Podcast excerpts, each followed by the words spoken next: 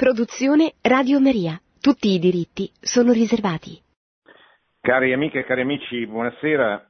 Dedicherò questo martedì alla presentazione di un tema, il tema dell'educazione, e lo farò attraverso un discorso del Papa, del Santo Padre Francesco, di ieri, sul, mm, ha inaugurato, quando ha inaugurato il convegno pastorale diocesano di Roma, sul tema appunto non lasciamoli soli e accompagnare i genitori nell'educazione dei figli adolescenti.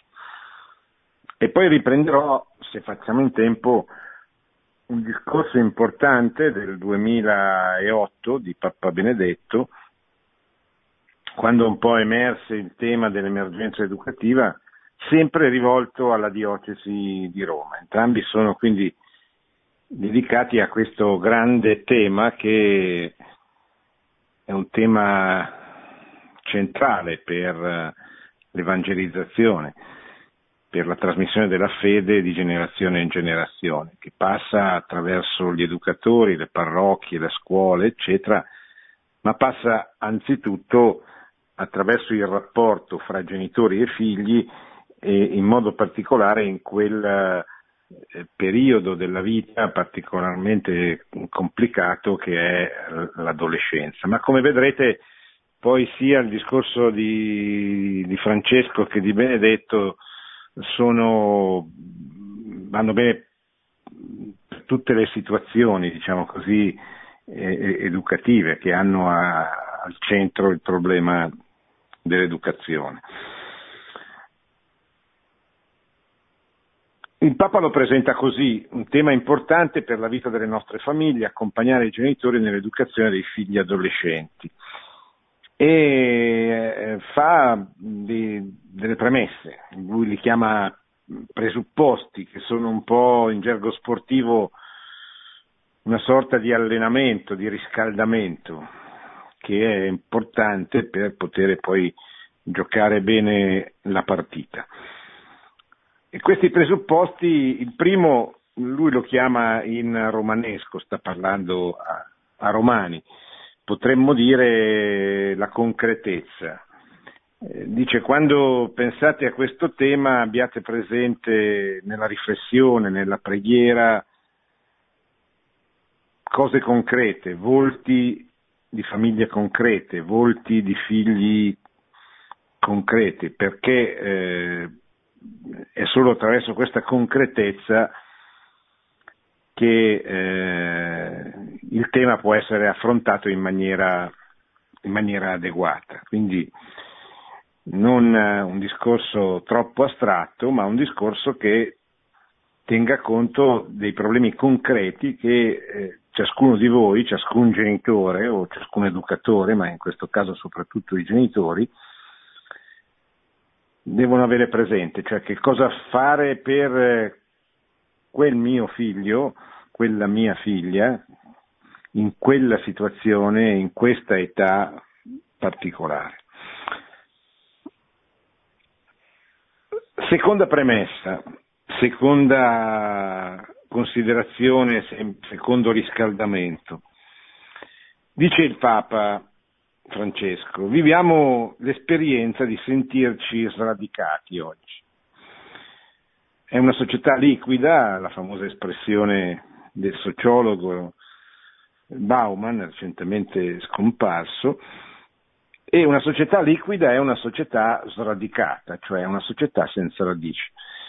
È molto importante questo, questo discorso perché non si può immaginare nessuna educazione se non ci sono delle radici da cui l'educazione proviene, cioè dove eh, il rapporto genitore-figlio si inserisce.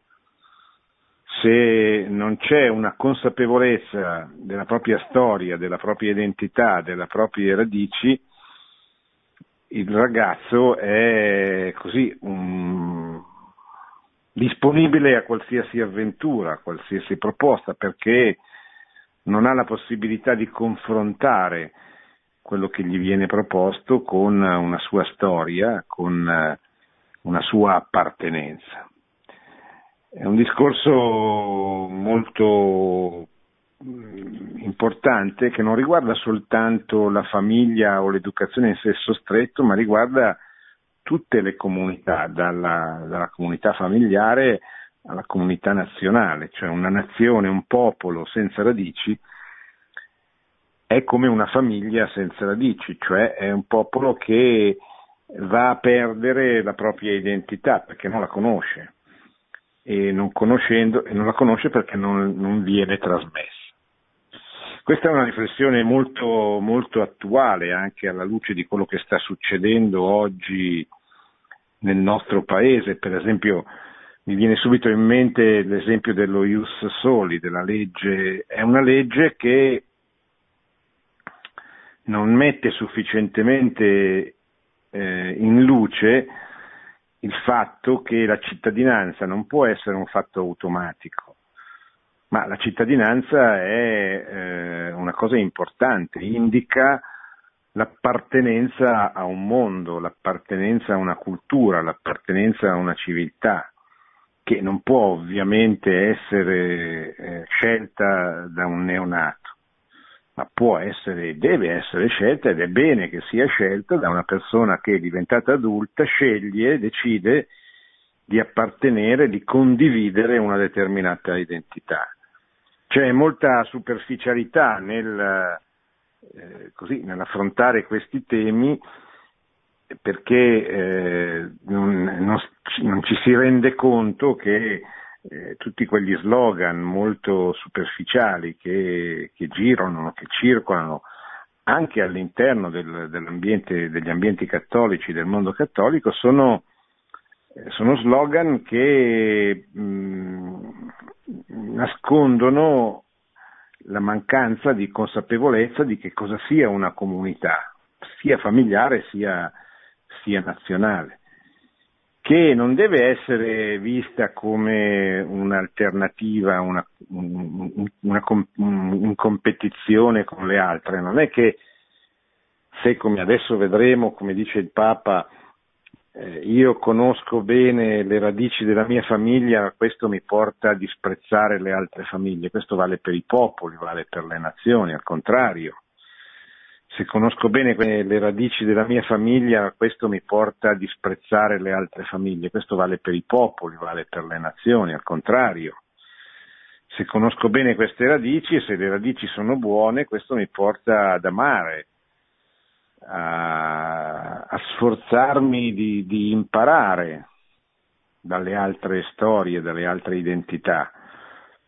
Perché, come sapete, la civiltà, la cultura migliora attraverso l'incontro con altre civiltà, con altre culture, dalle quali possiamo sempre apprendere qualche cosa che arricchisce la nostra identità, ma la nostra identità ci deve essere e deve essere conosciuta.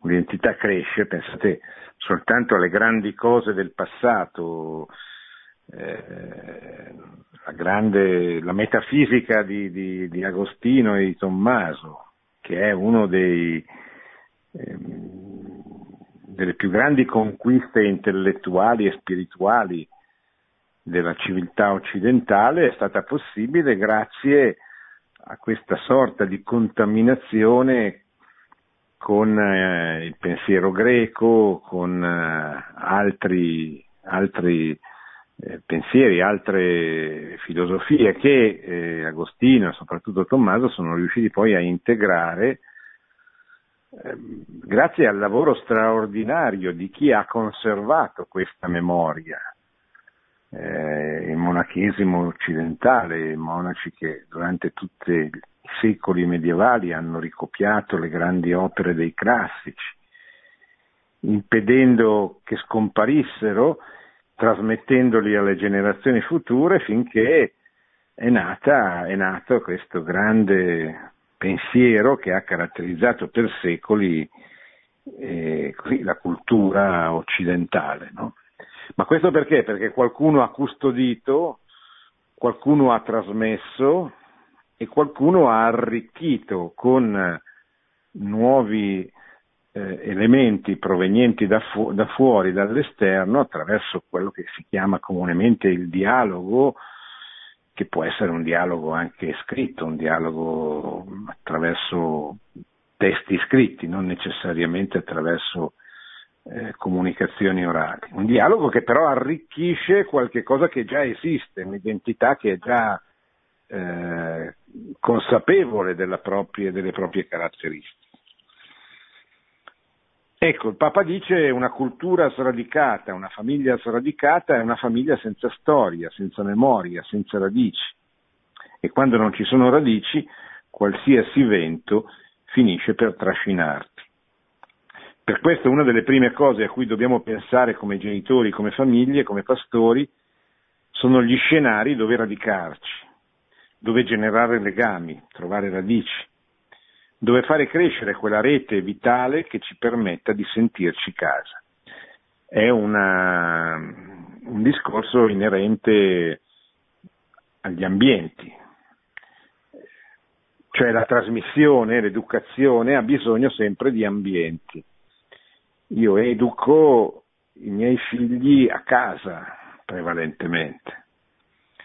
Eh, io li educo a scuola, ma ho bisogno sia a casa che a scuola, ho bisogno di un ambiente. E quando la casa, la scuola non funzionano come mm, avviene molto frequentemente oggi, e spesso non funziona neanche la parrocchia, allora devo trovare dei nuovi ambienti, degli ambienti che nascono spontaneamente, dove posso radunare dei giovani e comunicare loro quello che purtroppo loro non viene più comunicato né in famiglia né in parrocchia né a scuola. Questo non è un appello a sostituirsi, anzi, ma è purtroppo la constatazione che spesso anche le famiglie non sono in grado, tantissimi motivi, molti dei quali vedremo adesso perché il Papa, Papa Francesco li, li, li elenca. Spesso oggi le famiglie non sono in grado per tantissimi motivi diversi, per mancanza di tempo, per mancanza della capacità proprio educativa da parte dei genitori, non sono in grado di trasmettere, non sono in grado di educare, non hanno da trasmettere. E se questo avviene insieme alla scuola, insieme alla parrocchia, è chiaro che bisogna trovare, per esempio, i movimenti, le associazioni cattoliche, quelli nati negli anni successivi al Concilio Vaticano II, quindi negli anni 60-70, che sono associazioni, movimenti culturali che diffondono la, una cultura cattolica, che sono presenti nella vita dei popoli, sono, dove si lavora, dove si studia.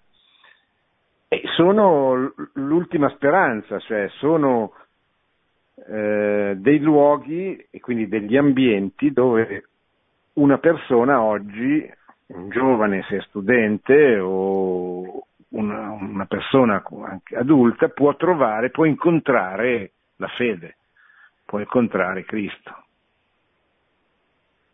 Se non lo incontra a casa, se non lo incontra in parrocchia, se non lo incontra eh, a scuola, lo puoi, lo puoi, incontrare in questi ambienti, che può essere l'incontro che avviene dove lavora, dove studia, oppure anche casualmente attraverso un'amicizia, attraverso lo sport, per esempio, ma poi ci deve essere un ambiente dove questa relazione, questa comunicazione, questa amicizia si possa concretamente realizzare e sviluppare. E questo è tutto il grande problema del, del, dell'apostolato, è un problema antico, eh? sono più di 50 anni, l'apostolato d'ambiente è sempre più indispensabile in una società eh, dove la parrocchia intercetta sempre meno persone, perché oggi come oggi in Italia vanno, frequentano la parrocchia al massimo una volta alla domenica, il 10% esagerando il 15 della popolazione. Questo vuol dire che in una parrocchia l'85-90% dei parrocchiani non vengono mai in contatto con una proposta cristiana.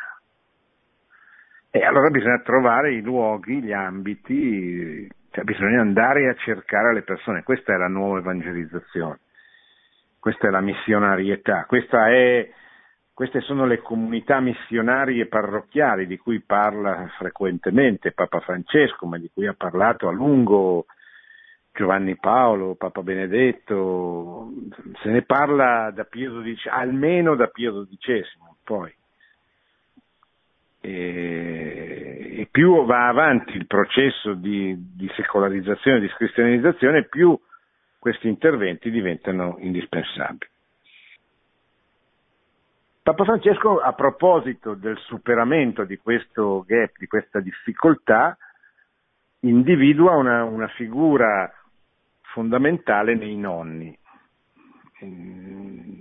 Papa Francesco è innamorato dei nonni, cioè ne parla sempre. Perché?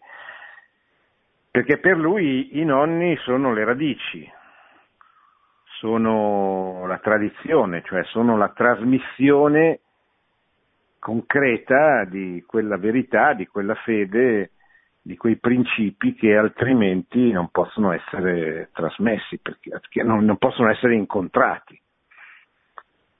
E allora fa un appello ai genitori perché facciano in modo di favorire il più possibile l'incontro tra i nipoti e i nonni. E ai nipoti dice andate a cercare i vostri nonni, fateli parlare. I nonni sono la saggezza, sono eh, la trasmissione di, quella, di quell'insieme di principi, di verità che senza, cita il Gioele, i vostri anziani sogneranno, i vostri figli profetizzeranno. Sono quelli che ti fanno sognare perché sono quelli che hanno più tempo rispetto ai genitori, eh, sono meno coinvolti dalla frenesia della vita e, eh, e spesso hanno una, una, grande capacità di sognare, forse perché sono figli di un'epoca dove si sognava molto, magari anzi si, si sognava male, era l'epoca delle ideologie, però si sognava poi siamo entrati nell'epoca attuale, che è l'epoca del relativismo e anche del pragmatismo, dove si, se, si sogna poco, tutto è, come dire, tutto è immiserito nel, nel consumo, nel consumismo. Ne parleremo adesso, ne parla Papa Francesco di questa grande malattia dell'epoca postmoderna, il consumismo. Ma l'uomo non è un animale per consumare e basta. L'uomo è capace di sognare se qualcuno lo aiuta a sognare, lo, gli fa imparare a sognare. E sognare poi naturalmente bisogna sognare cose vere e buone, non eh, le ideologie. Ma sognare è importante perché sognare significa uscire da se stessi, desiderare cose grandi. E l'inizio è il desiderio, poi certo, poi si realizza quello che si riesce, quello che si può, ma se uno non neppure desidera le cose grandi non, saprà, non sarà mai in grado neanche di cominciare a realizzarle. E i nonni per, per il Papa sono coloro che aiutano i nipoti a sognare, quindi a pensare in grande, a uscire da loro stessi. Poi il Papa dice un'altra cosa molto, molto importante sull'adolescenza, dice l'adolescenza non è una malattia, non è una patologia e non possiamo affrontarla come se lo fosse. Un figlio che vive la sua adolescenza, per quanto possa essere difficile per i genitori, è un figlio con futuro e, e con speranza. Mi, mi, preoccupa, dice il Papa, tante volte la tendenza attuale a medicalizzare precocemente i nostri ragazzi, Sembra che tutto si risolva medicalizzando o controllando tutto con lo slogan sfruttare al massimo il tempo. E così risulta che l'agenda dei ragazzi è peggio di quella di un alto dirigente. Questo è un dato che anch'io riscontro molto frequentemente. I giovani di oggi sono soverchiati di, di impegni, ma anche i giovani giovani, eh, i, i bambini quasi, i ragazzi. Vanno a scuola e ci stanno tanto, troppo, anche se questo può essere un contributo, un aiuto per le famiglie, la grande maggioranza delle quali hanno i genitori che lavorano entrambi e quindi è un aiuto per loro, ma stanno molto a scuola, e, e questo quasi mai è un vantaggio, anche perché le scuole spesso sono o, tra, o, trasmettono poco o niente o trasmettono cose negative. È rarissimo che ci siano scuole positive.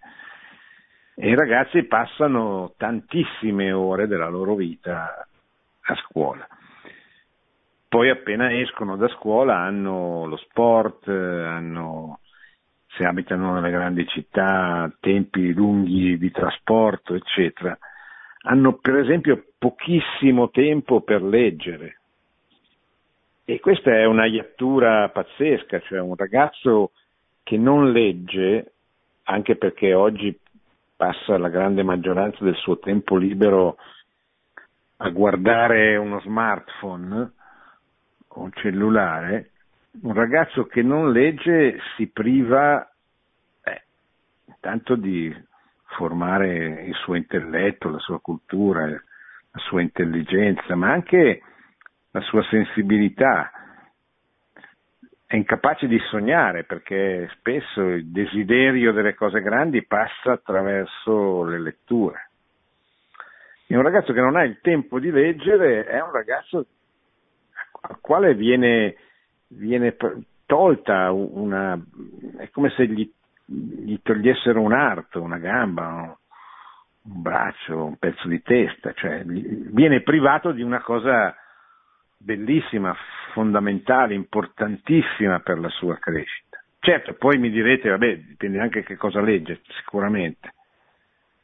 Però se uno non, non legge e non impara a leggere quando è un ragazzo, difficilmente poi diventerà un grande lettore da grande, da adulto.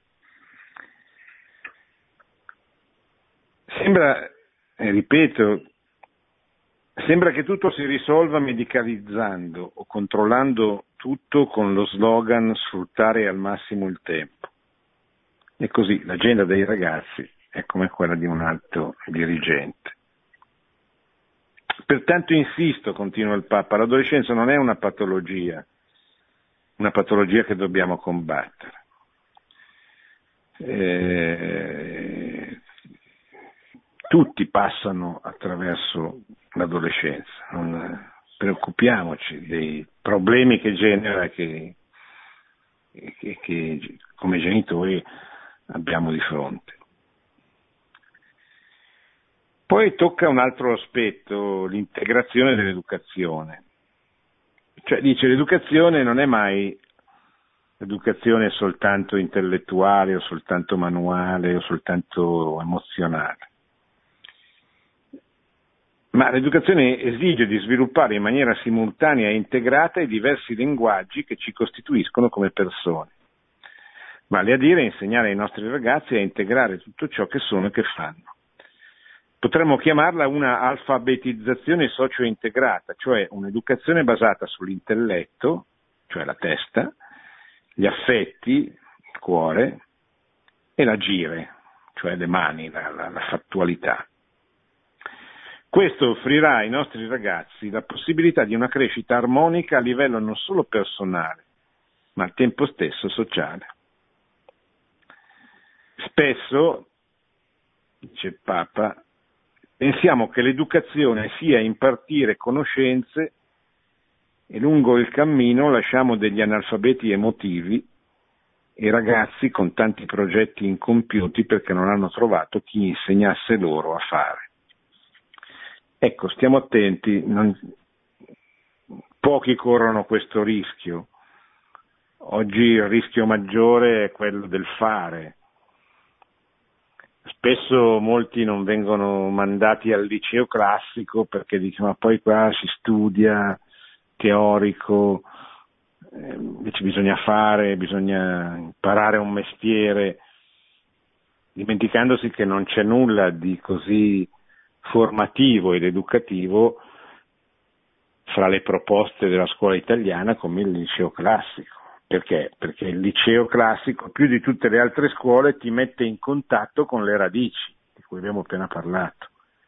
Ti mette in contatto con la tua storia, con la classicità, con il greco e con il latino, che uno dice, eh, ma sono difficili, certo sono difficili, ma sono le, le nostre radici, sono le radici della nostra cultura. Noi veniamo da lì, pensiamo come ci hanno aiutato in, a pensare i greci e i latini. Il cristianesimo viene da lì, viene da Atene, viene da Roma e, e viene da Gerusalemme sono le tre grandi capitali che hanno costituito la nostra religione, la nostra fede, la nostra cultura e la nostra civiltà. Se noi non li conosciamo neppur vagamente, potrò far fatica nei compiti in classe di greco e di latino, ma se non conosco nulla della letteratura greca, della letteratura latina, della filosofia greca, del diritto romano, è come se non conoscessi nulla delle mie radici. Quando vedo una cattedrale non so che cosa voglia dire, che, da dove venga, di, di quale epoca, di quale ehm, storia, epoca dell'arte che differenza c'è tra una chiesa romanica, una chiesa gotica una chiesa barocca? Capite che questa è la nostra storia. Un uomo che viene privato di queste cose è come se venisse amputato di una cosa importantissima. Poi, poi, imparerà a fare il dentista, l'idraulico, che sono cose fondamentali, importantissime, anche perché non tutti devono pensare, studiare, eccetera. Ma tutti devono avere la possibilità di ricevere le basi, i fondamenti, anche se poi sono chiamati a un lavoro manuale che, che è importante che, che, imparino a fare. Sono, ed è importante che siano abituati anche a coltivare i propri sentimenti, i propri, le proprie emozioni, perché l'uomo non è solo, una, solo testa, non è solo mani, ma c'è anche il cuore, ci sono i, i sentimenti, le sensazioni, eccetera. Poi il Papa fa un'altra riflessione, anche questa molto importante, cioè noi oggi Vivia, vediamo spesso mamme, qualche volta anche nonni, nonni, che hanno, e soprattutto genitori, che hanno il complesso di Peter Pan, cioè hanno l'idea dell'eterna giovinezza, da come si vestono, da come, si, da come parlano, da come vivono. E frequentemente capita di vedere genitori che entrano in competizione quasi con, con i loro figli dimenticando che loro sono i genitori, non sono dei loro amici. Questa sciocchezza che spesso banal, banal, viene banalizzata così, bisogna essere amici dei propri figli, bisogna essere genitori dei propri figli. Bisogna incarnare presso di loro l'autorevolezza, la coerenza, non la perfezione, perché non esistono i genitori, non esiste nulla di, di perfetto nel, in questo mondo, tantomeno un genitore. Però i figli devono vedere lo sforzo, l'attenzione, alla perfezione, al siate perfetti come è perfetto il Padre vostro che è nei cieli. Devono vedere questo sforzo che a volte fallisce perché siamo deboli peccatori e non siamo all'altezza, però viene comunque apprezzato. Ai figli non interessa vedere il, il giovane papà brillante o la mamma eh, sgargiante, ma interessa vedere in loro dei modelli. Diventare vecchi eh, non è una cosa cattiva, è una cosa inevitabile. La cosa importante è diventare vecchi saggi, bene. Il mondo adulto, scrive il Papa, ha accolto come paradigma e modello di successo l'eterna giovinezza. Sembra che crescere, invecchiare, stagionarsi sia un male. Sembra che sia un, un, sinonimo di vita frustrata o esaurita. Oggi sembra che tutto vada mascherato o dissimulato. Il Papa dice: Ma fanno pena quelli che si tingono i capelli. Come se appunto diventare vecchi fosse una colpa. Colpa è diventare vecchi male. E cita anche una grande attrice, Anna Magnani, alla quale consigliarono di fare il lifting, ma rispose no, queste rughe mi sono costate tutta la vita, sono preziose. Cioè uno deve essere quello che è. Come dice San Paolo, deve piangere con chi piange, ridere con chi ride, deve eh, essere se stesso. E se è genitore deve fare il genitore, non deve fare il compagno di merenda di suo figlio. Oggi, dice il Papa, troviamo tanti genitori, genitori adolescenti, adulti che non vogliono essere adulti, e vogliono giocare a essere adolescenti per sempre. Questa emarginazione può aumentare una tendenza naturale che hanno i ragazzi a isolarsi o a frenare i loro processi di crescita per mancanza di confronto. Così, dice Papa, spesso tra genitori e figli c'è la competizione e non c'è il confronto. E poi l'ultima cosa, il Papa dice viviamo un tempo di di consumismo.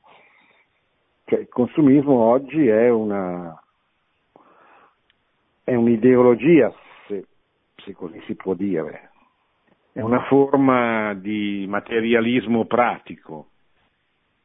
Non c'è più il materialismo teorico del marxismo, c'è però questo materialismo pratico che produce il consumismo, cioè l'uomo come un essere cresciuto per, eh, per consumare. Più consuma, più è uomo, più è vivo. E dice la... E facendo un collegamento tra il consumismo e quello che ho appena detto, dopo il cibo, le medicine i vestiti, che peraltro sono essenziali per la vita, le spese maggiori e più forti sono per i prodotti di bellezza e i cosmetici. E dice questo non solo per le donne, ma anche per gli uomini, perché ormai gli uomini usano i cosmetici come le donne, se non di più. E dopo i cosmetici, eh, gli animali di compagnia. Chi abita vicino a un parco vede tristemente diminuire i bambini e aumentare sempre di più i cani. E questa è una tragedia, cioè nel senso che diventiamo una società che mette al centro l'animale e diventa una società animale però. E questo è certamente un problema. Allora il Papa dice torniamo al tema dell'austerità. L'austerità non è una cosa che deve essere imposta, come negli anni 70 il Partito Comunista di, di Berlinguer lanciò la, il tema dell'austerità, no? era il periodo della crisi petrolifera, ma era una cosa che non aveva senso perché era lanciata dall'alto, da una forza politica. L'austerità è una virtù che ciascuna persona deve imparare a vivere, a incarnare, ad assumere, rispettando il valore e l'importanza dei beni materiali, perché l'uomo è fatto di, di, corpo e di anima e quindi anche il suo corpo deve essere vestito e coltivato, ma mettendo le esigenze del corpo dentro un contesto gerarchico preciso. Cioè l'uomo non è solo corpo da abbellire, non è solo persona che deve consumare per sentirsi viva, ma è una, una persona appunto che deve coltivare le proprie esigenze spirituali, quelle intellettuali e, e, e, naturalmente quelle del corpo, ma dentro un equilibrio, una gerarchia. Ecco.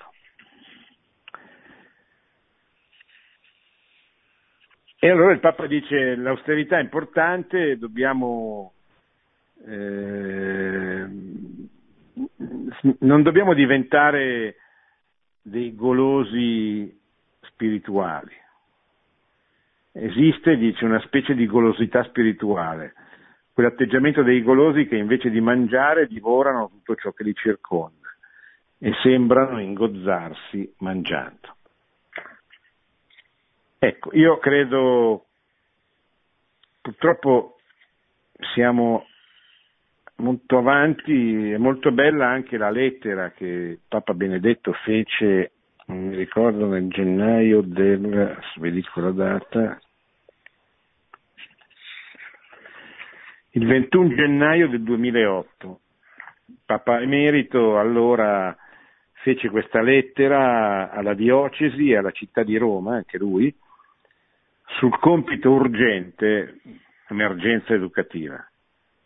La leggeremo magari un'altra volta, se vi capita andate a leggerla, è molto bella, con il suo stile diverso, ma certamente dice le stesse cose che dice, che, che, che, di cui vi ho letto adesso di Papa Francesco, con uno stile diverso, ma sostanzialmente questo mette, mette a fuoco l'importanza, di, l'importanza fondamentale per il futuro di questo aspetto, l'educazione.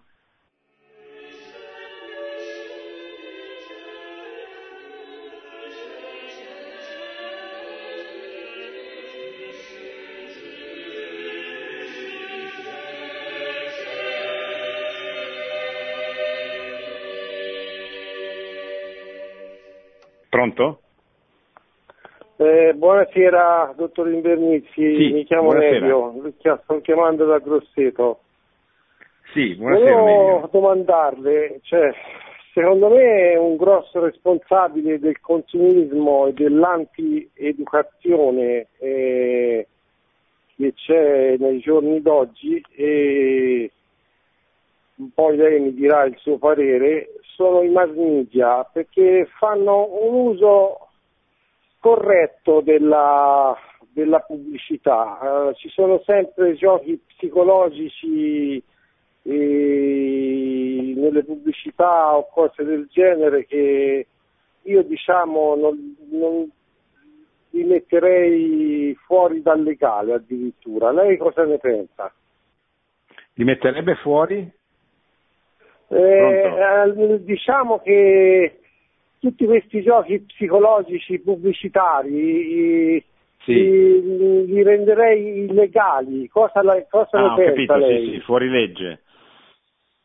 Ma eh, dunque, sai, eh, il problema è che eh, non è che si mette, si risolve il problema mettendo fuori legge una cosa. Eh, problema anzitutto è morale e, e culturale. Cioè c'è una pubblicità che è maliziosa mm, perché c'è eh, una cultura dominante che è maliziosa.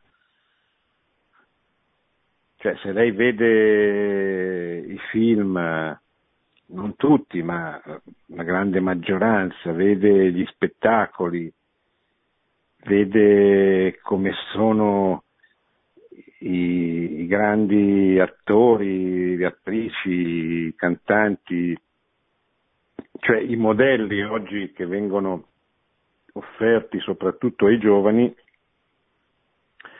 sono tutti dei modelli negativi per la grande maggioranza, negativi e trasgressivi.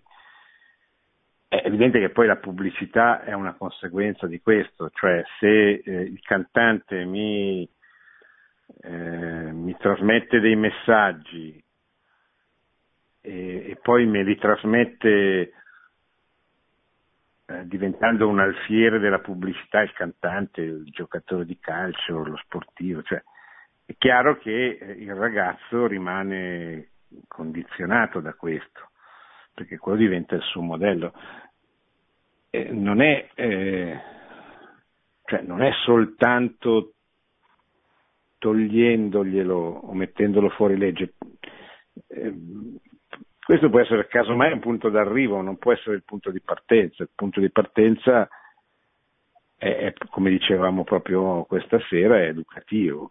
Cioè bisogna educare i, i giovani, non solo i giovani, bisogna educarli a dei principi, a dei valori, a dei grandi ideali, cioè farli sognare, farli sognare cose belle, cose sante, cose pure, cose vere, e farli innamorare, aiutarli a far sì che si innamorino di, que- di queste cose. È un grandissimo lavoro difficile, educativo, però ecco, non, io mi, mi, insisterei molto di più sull'aspetto positivo, cioè noi dobbiamo far vedere il bello, il vero e il buono delle cose e aiutare le persone, soprattutto i giovani, a innamorarsi di questo.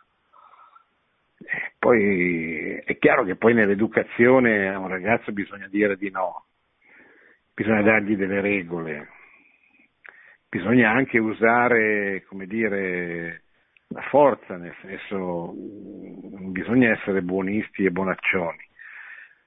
Però questo non è l'aspetto più importante dell'educazione, ecco. è un aspetto che ci vuole certamente, però non è quello più importante, perché sennò rischia di diventare una camicia di forza che ottiene, che può anche ottenere l'effetto contrario.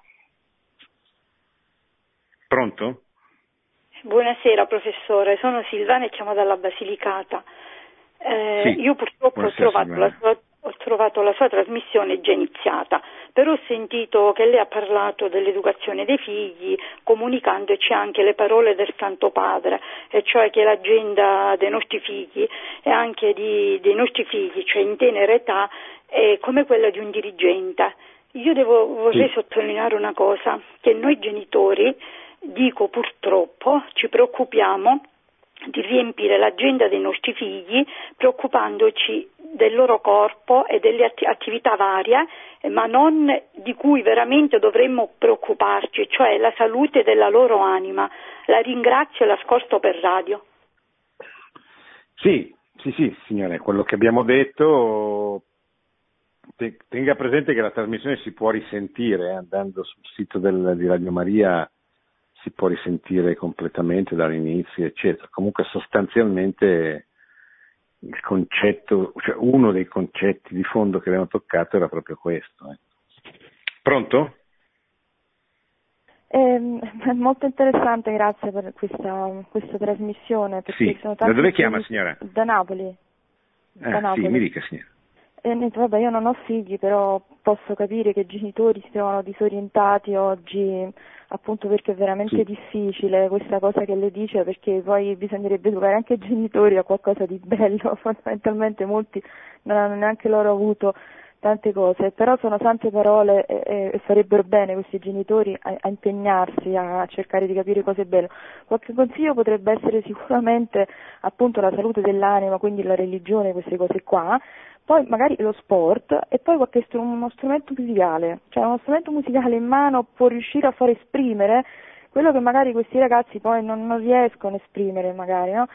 Una, una, cosa certamente non dovrebbero mai fare è la medicalizzazione, appunto, cioè il, il, risolvere tutto medicalizzando il figlio, dicendo con questo medicinale contro la schizofrenia tuo figlio diventerà fantastico, favoloso, ecco, non ascoltate questi consigli per piacere, perché ci sono medicinali dati a ragazzi anche di 16 anni che cambiano completamente proprio il cervello, proprio tutto, e non c'è più via d'uscita, cioè queste sono cose che in qualche modo sono stesso i psichiatri che stanno denunciando, naturalmente i psichiatri buoni, come devo dire, quelli che vanno oltre sì. il fare carriera, perché purtroppo chi fa carriera non guarisce mai nessuno, sono tutti dipendenti per sempre da questo uomo che deve sempre propinargli tutti questi medicinali, quindi non fate questo errore è proprio rarissimo, è proprio rarissimo quando un ragazzo, soprattutto adolescente, uh, possa veramente... Ma lei è un medico? No, io sono una scampata, devo dire la verità. Eh. Io sono proprio una eh. scampata da genitori che purtroppo avevano solo il dio denaro come, come ideale e eh. vedevano questo anche per noi figli, infatti io avrei tanto voluto fare il liceo classico e invece avevano fatto fare lo scientifico che non sono neanche riuscita a finire, insomma. Poi ho avuto uno zio, uno zio che diciamo si è occupato di me, perché lui non aveva figli, e mi ha fatto capire delle cose molto semplici, mi ha insegnato tante cose della vita, io sono stata felicissima, mi si è aperto un mondo, e parlava proprio come, come diceva lei, no? mi disse piccolina, io proverò a farti vedere il mondo in grande, e poi tu prendi la tua strada, cerca di vedere le cose in grande e prendi la tua strada.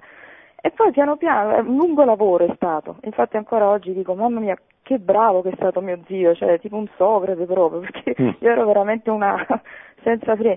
E poi è morto, perché secondo me è vero che se ne vanno sempre i migliori. E, e niente, i miei genitori mi accorgo anche oggi che cioè, sono completamente intrattabili, cioè non c'è proprio dialogo, non, non ce la sì. fanno proprio. Quindi prego, vabbè, per loro però voglio dire a tutti i genitori di evitare di, perché mio zio mi ha salvato appunto, cioè i miei genitori mi volevano portare dallo, mi hanno portato dallo psichiatra tante volte, io mi sono rifiutata di prendere tutti quei medicinali perché poi era una cosa veramente ridicola.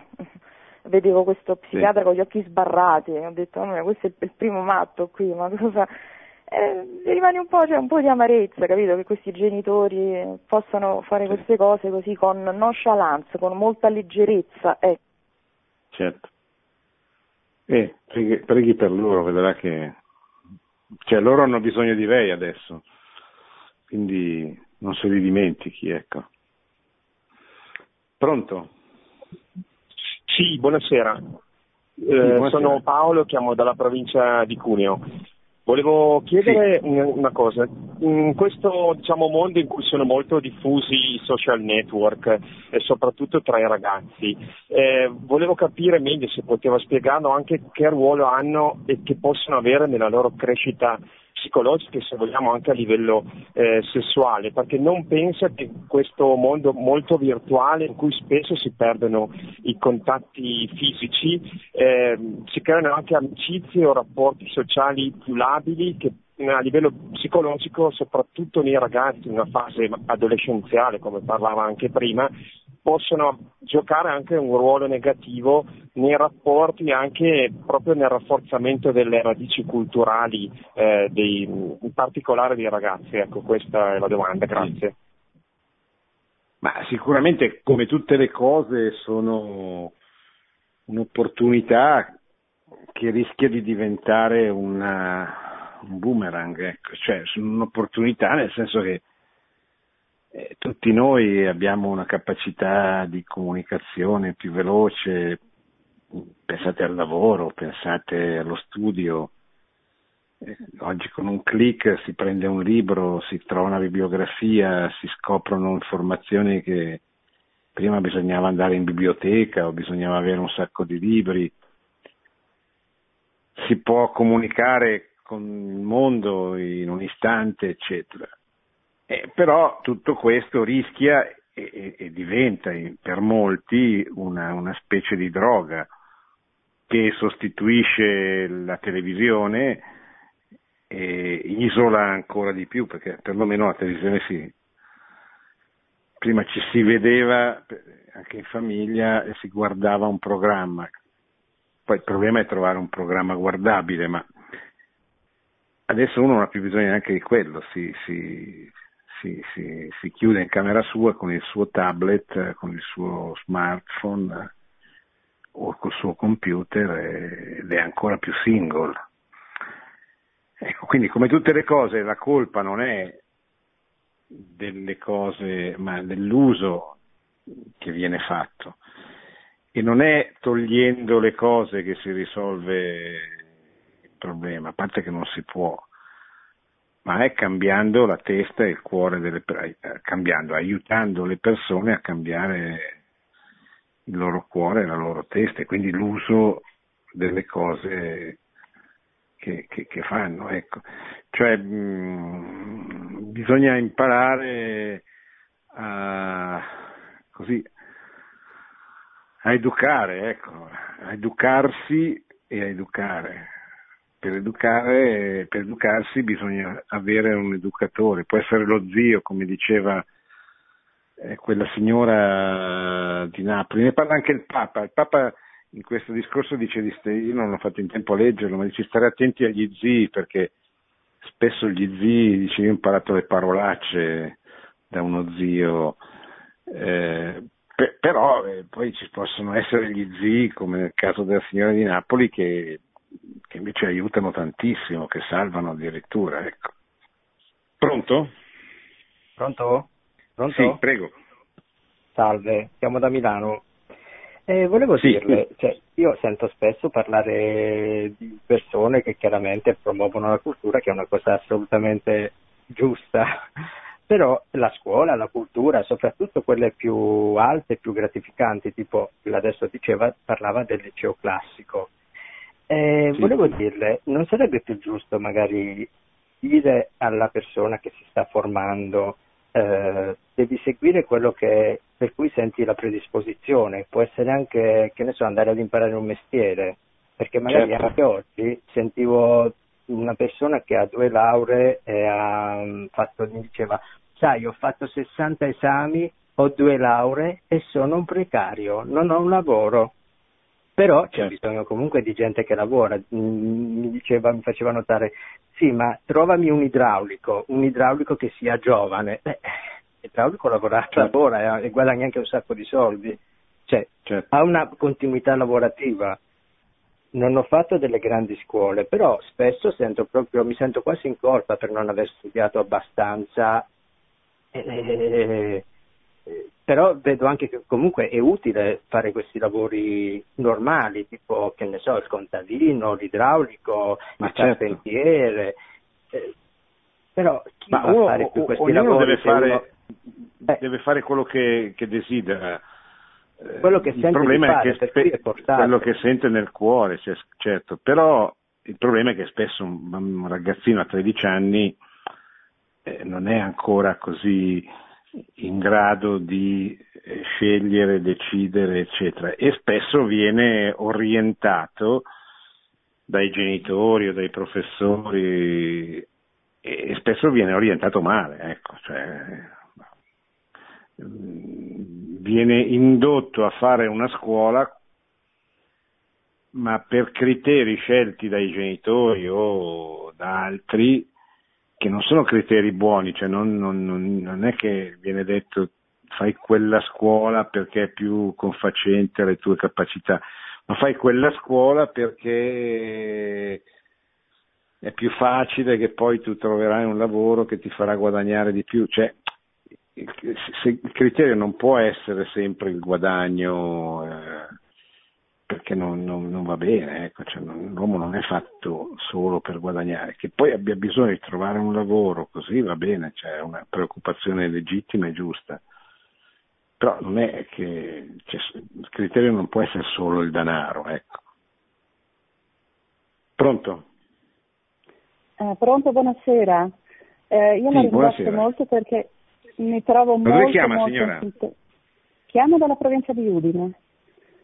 Sì. Eh, mi trovo molto in sintonia con tutto quello che lei dice, è tutto vero. Io ho un ragazzo di 17 anni e vedo anche con i suoi compagni, eh, di solito i genitori fanno l'errore di eh, guidare, consigliare, tante volte anche obbligare a fare certi lavori oppure una, certi studi che loro magari non sentono come propri. Certo. E questo secondo me li disorienta dalla propria inclinazione, dai propri desideri. Poi ci Certo. sono anche appunto sempre i modelli dei mass media che li portano un pochino, ehm, è giusto sognare, d'accordo, però vedere se collima con la propria attitudine poi, no? Certo, Quindi certo. lasciarli un pochino liberi di essere loro stessi, perché loro hanno diritto di fare, secondo me, una strada propria. Perché nostro, io stessa, il papà nostro, insomma, siamo in quattro fratelli, ci ha lasciati sempre liberi di scegliere e siamo contenti di fare quello che facciamo tutti e quattro. Quindi è una cosa importante questo, rispettare l'individualità del ragazzo. Lei comunque parla molto bene, mi trovo d'accordo su tutto. Bene, bene. Grazie signora, grazie. Pronto? Pronto, Pronto? professore? Sì, prego. Mi, mi- mi sente, sì? Sì, sì, lo sento. Da dove chiama? Allora, senta, professore, io preferirei non dire da dove chiamo, diciamo che chiamo dalle Marche. Va bene. Allora, volevo chiedere a lei, per favore, cosa ne pensa di una persona non molto giovane, molto, molto, molto istruita, laureata due volte, che però si comporta come un adolescente, diciamo che scapola, non si è sposato e che la mamma ovviamente ne soffre. Cosa ne pensa lei, sinceramente, cosa mi dice? E, insomma, è difficile in astratto così.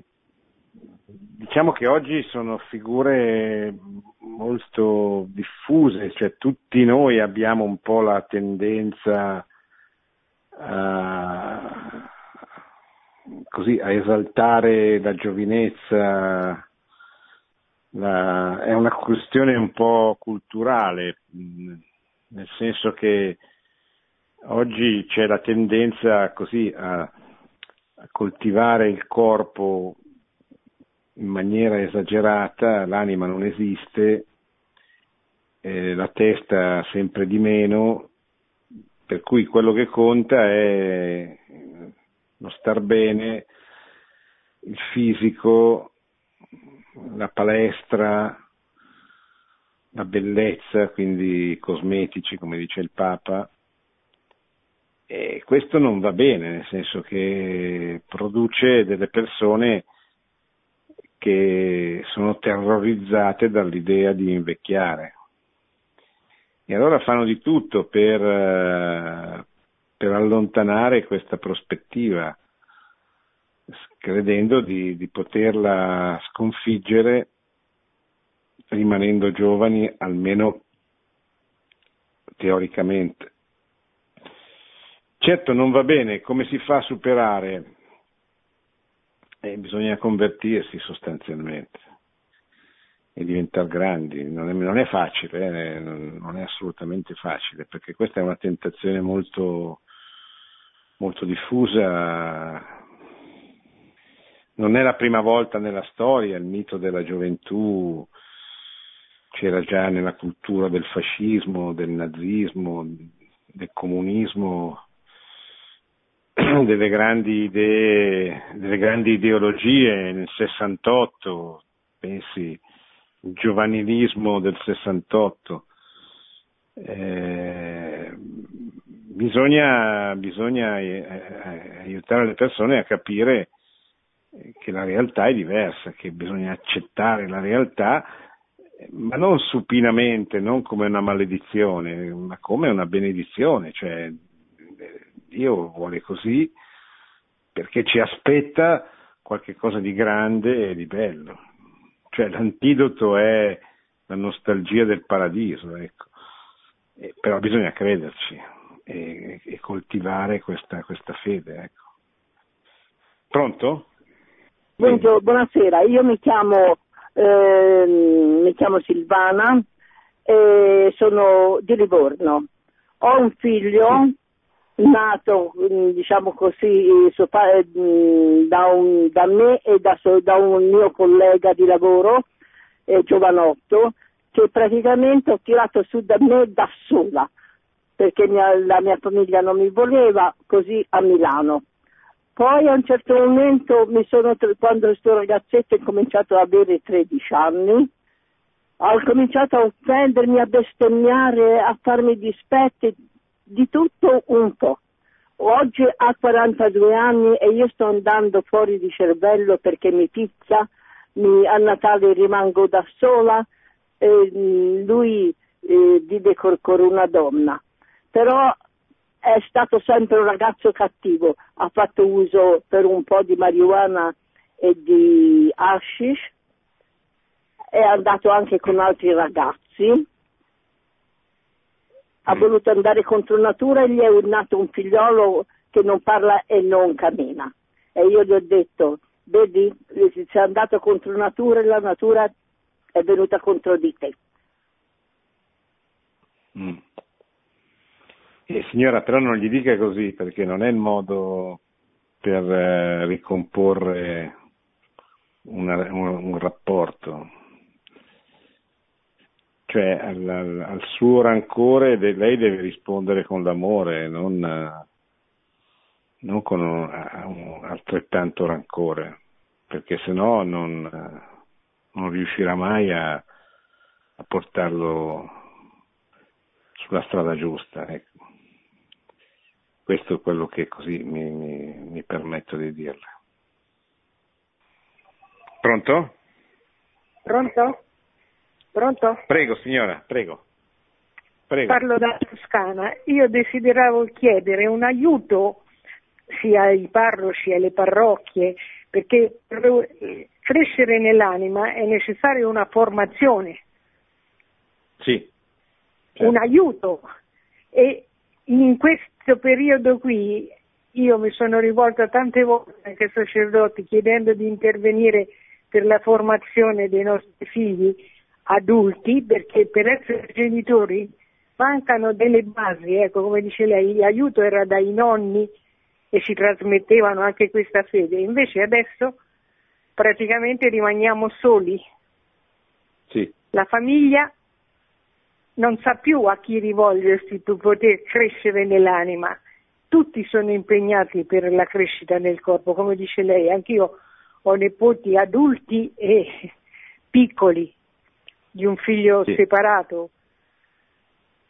Mi sì. preoccupo soprattutto perché questi bambini crescendo e non avendo l'esempio dell'amore in famiglia non possono avere altrettanto testimonianza certo. di amore. Oggi manca la testimonianza dell'amore, maestri tanti, però testimoni dell'amore siamo proprio oh.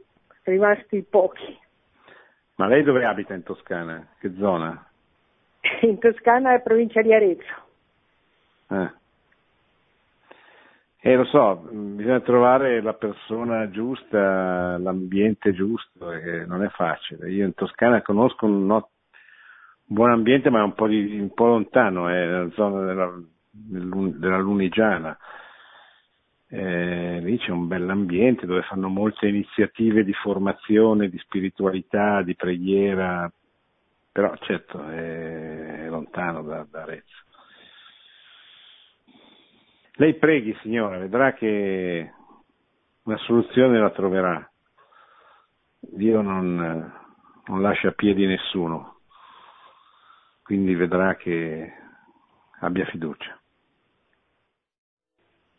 Bene, siamo arrivati alla fine, abbiamo presentato il discorso che ieri Papa Francesco ha rivolto ai, al convegno diocesano di Roma non, sul, sull'accompagnamento ai genitori nell'educazione dei figli adolescenti, un discorso molto bello, lungo, eh, con tanti spunti per quanto riguarda soprattutto i genitori. Non abbiamo fatto in tempo, magari lo faremo un'altra volta, a leggere l'altro discorso sull'emergenza educativa che fece il 21 gennaio del 2008 Papa Benedetto, sempre a Roma, che eh, presenta le stesse tematiche, eh, che presentava le stesse tematiche che poi sono state oggi riprese da Papa Francesco. Bene, ringrazio eh, tutti gli amici che sono intervenuti. Eh, ricordo che i programmi di Radio Maria continuano, fra poco ci sarà la recita del Santo Rosario. Grazie, buonanotte, buona settimana a tutti. Produzione Radio Maria. Tutti i diritti sono riservati.